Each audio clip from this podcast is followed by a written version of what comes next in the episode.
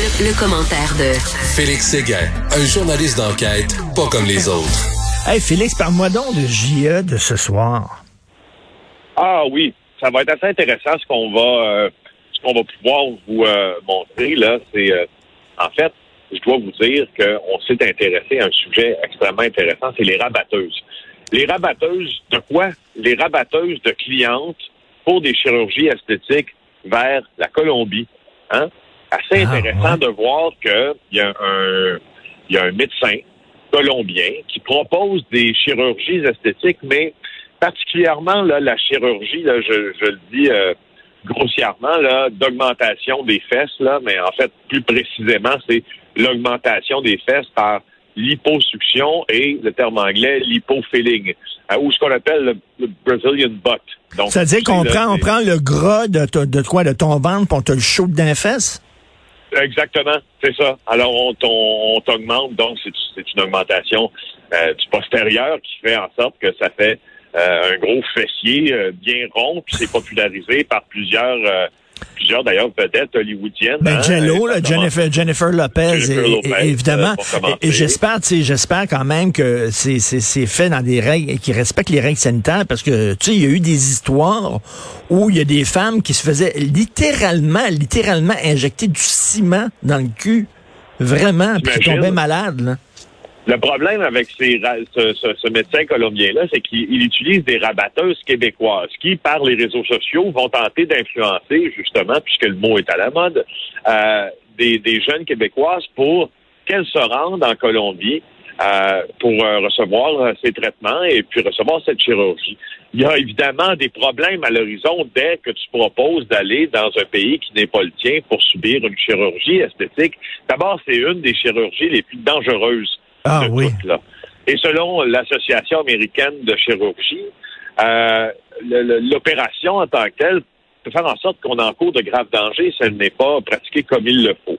Alors, sachons une chose, bien sûr, les rabatteuses n'ont aucune expertise médicale. Elles incitent euh, des jeunes filles à, se rendre là-bas. Mais là, ce qu'on ce qu'on remarque, puis ce qu'on va ce qu'on va diffuser, c'est que les chirurgies esthétiques en question n'ont pas toujours le résultat escompté. Puis là, on a des Québécois qui reviennent ici. Ah oui. On a des, on a, on parle des fesses, mais on a des mamelons arrachés, on a des, ah. reconstructions à faire. C'est vraiment, c'est comme si on triturait euh, le corps de la femme. Euh, sans aucune autre pensée. Puis quand tu te fais opérer à, l'étranger, bien sûr, tu peux pas appeler le collège des médecins ici après puis dire écoutez, euh, mon opération, ça a bien mal tourné, puis j'aimerais qu'on puisse enquêter sur le médecin. C'est pas chez vous, il n'y a pas d'autorité réglementaire qui, euh, aide là-dedans. Alors, euh, alors voilà. Mais écoute, euh, je, m'excuse, mais il faut être naïf en tabarnouche pour aller faire, faire une chirurgie en Colombie. Ben là, c'est encore, la, je te dirais que la naïveté s'oppose dans ça au désir du corps parfait. Moi, c'est un sujet que j'aime beaucoup aborder. Mm. Tout, toutes les toutes les illusions qui sont véhiculées par les médias sociaux. Alors, il y a, beaucoup de ça là-dedans. Il y a beaucoup de ça là-dedans. Et, Félix, ces euh, rabatteuses-là sont payées quoi euh, au pourcentage des clients qui amènent là-bas? Entre autres, entre autres, euh, il y en a qui ont des, des, salaires fixes, il y en a qui sont payés au pourcentage des clients qui, qui le ramènent, mais franchement, vous allez voir dans cette émission-là qui, euh, pour information, Richard n'est pas ce soir, mais la semaine prochaine. OK, excuse-moi. Non, mais c'est pas grave. Au moins, il faut que je maîtrise mon sujet. Euh, Parce que j'ai vu la, j'ai vu la pub qui, qui circulait. Je croyais que c'était, que c'était ce soir, mais vous, euh, vous recommencez la semaine prochaine. Donc, OK, écoute, on va, on va regarder ça. ça a l'air très intéressant comme sujet. Un autre adolescent qui perd la vie à Montréal.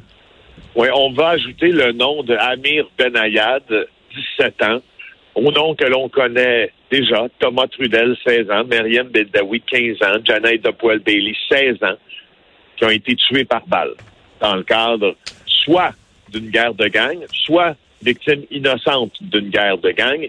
Amir Benayad, 17 ans, a été atteint euh, par balle là, euh, au coin des rues Roi-Est et Rivard dans l'arrondissement Plateau-Mont-Royal. C'est arrivé hier soir. C'est le premier homicide de l'année à survenir sur le territoire de Servie par le SPVN. C'est arrivé peu avant 19 heures, près d'un parc d'ailleurs. Très tranquille, hein? Ben oui. Il n'y a jamais rien qui se passe, là. Puis, bon, sauf des attroupements, mais c'est un parc, c'est un parc. C'est bien normal que des jeunes le fréquentent.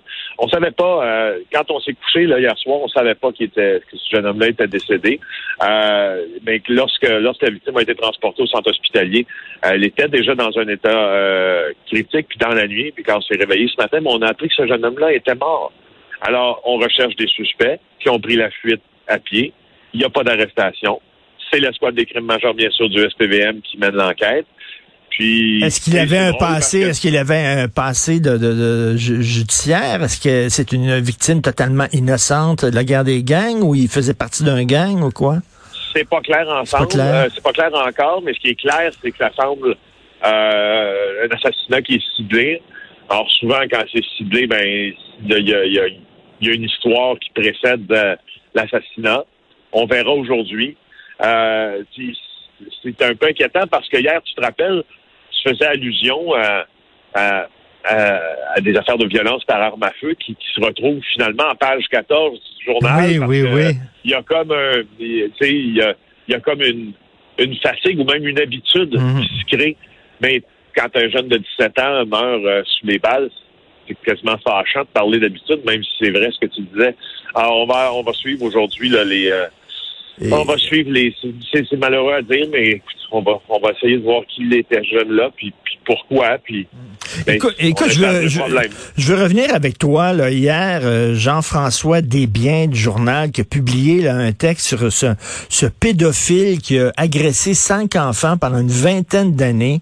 Euh, il a fait sept ans de prison. Là, il sort parce qu'il a, il a, fait sa peine, mais il le dit qu'il va recommencer. Il veut pas, euh, il veut pas respecter ses conditions de pas se retrouver dans des parcs en présence de mineurs. À trois reprises, il a refusé de porter un bracelet, il n'y a aucun remords, etc. C'est évident que ce gars-là va recommencer. Et qu'est-ce qu'on fait, ces pédophiles-là? C'est pas une question va-t-il recommencer, c'est une question quand il va recommencer? Ben, surtout que le, problème de la justice dans ça, c'est quand quelqu'un a fini de régler ses comptes avec la justice, qu'il soit pédophile, qu'il soit meurtrier, qu'il soit agresseur sexuel, il a fini de régler ses comptes. Alors, il est libre depuis trois semaines. Euh, Sylvain Dano, qui a 55 ans, hmm. euh, fait 7 ans, 7 ans de peine pour des agressions, mais plusieurs agressions, tu l'as dit, sur 20 ans. Euh, et là, la première victime, t'imagines, mets-toi dans la peau de la victime à ce moment-là. Et puis, mon collègue des biens en a interviewé une qui s'appelle Pierre-Guy Lavoie. Ben lui, tu penses-tu qu'il est inquiet? Et certainement, il est très, très, très inquiet, surtout que, tu sais, Dano, le pédophile en question, tu l'as dit, lui, il a manifesté son intention claire de ne pas respecter ses conditions. Puis à la commission des libérations conditionnelles ben en novembre 2020, euh, on disait qu'il possédait un risque de récidive élevé. Il est inscrit au registre des délinquants sexuels. Il n'a pas le droit de fréquenter des parcs, des lieux publics où il pourrait y avoir des mineurs. Ces victimes, par exemple, n'ont pas les moyens de savoir s'il a l'intention de se rétablir à Drummondville, exemple euh, où une partie des agressions ont été perpétrées. Mais même, mais même, même s'il se venge pas sur ses anciennes victimes, là, il peut quand même agresser d'autres enfants, puis il va agresser d'autres enfants. Donc, on fait quoi là? Ça, ça relance toute l'idée de, de castration chimique parce que la pédophilie, ça se guérit pas, ça se contrôle, mais ça se guérit pas. Mais lui, il veut même pas là euh, suivre des thérapies ou quoi que ce soit. Et ça pose des questions euh, importantes. Là. Ben, c'est moi ce que je, ce que je trouve un peu curieux là-dedans, bien que je comprenne comment comment la loi euh, est faite, c'est que on n'a pas sachant ça, c'est un peu difficile parce que donc la commission de libération euh, conditionnelle présume qu'il a un risque de récidive élevé parce qu'il ne veut pas se conformer euh, à aucune des consignes qui sont édictées. Alors, souvent, il y a une disposition dans la loi, mais quand on est devant le tribunal, pour étiqueter quelqu'un délinquant dangereux ou délinquant à contrôler, ce qui fait en sorte que cet homme-là serait abonné, si tu veux, euh, aux tribunaux ou au système judiciaire pendant toute sa vie.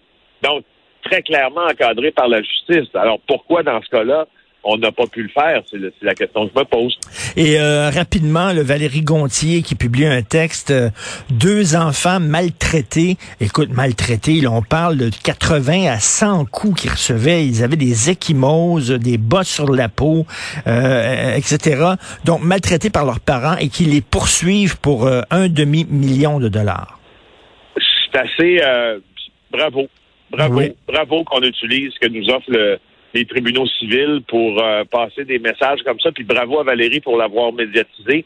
C'est une histoire qui se passe dans les années 80.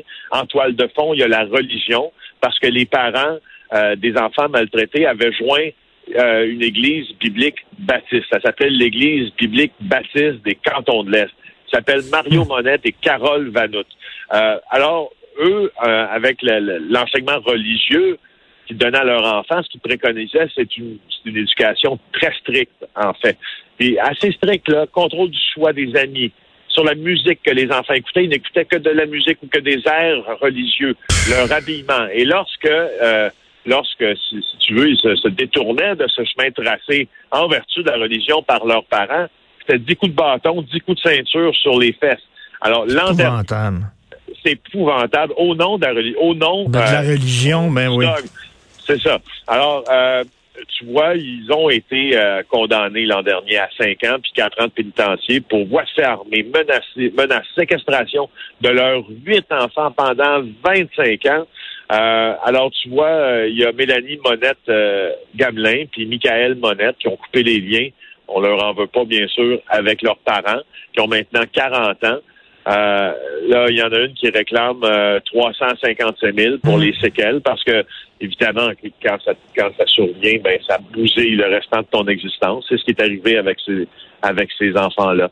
des fois, il, des fois, ils mangeaient 80 à 100 coups de bâton. C'est fou raide. Hein. C'est fou raide. Et tu sais, on, voit là aussi des femmes qui ont été agressées sexuellement qui poursuivent aux civils en disant c'est plus facile de gagner aux civils qu'aux criminels. Ça n'a pas marché aux criminels, ma plainte n'a pas été retenue par le DPCP. On va y aller au civil, puis on va essayer de vider son compte de banque pour euh, pour le punir. Et euh, ben bravo à ces gens-là, effectivement. Bravo. à ces enfants-là, épouvantable. La religion, des fois, ce que ça nous fait faire, ça n'a pas d'allure. Bon week-end. Merci beaucoup. Repose-toi bien, puis on se parle lundi. Bye.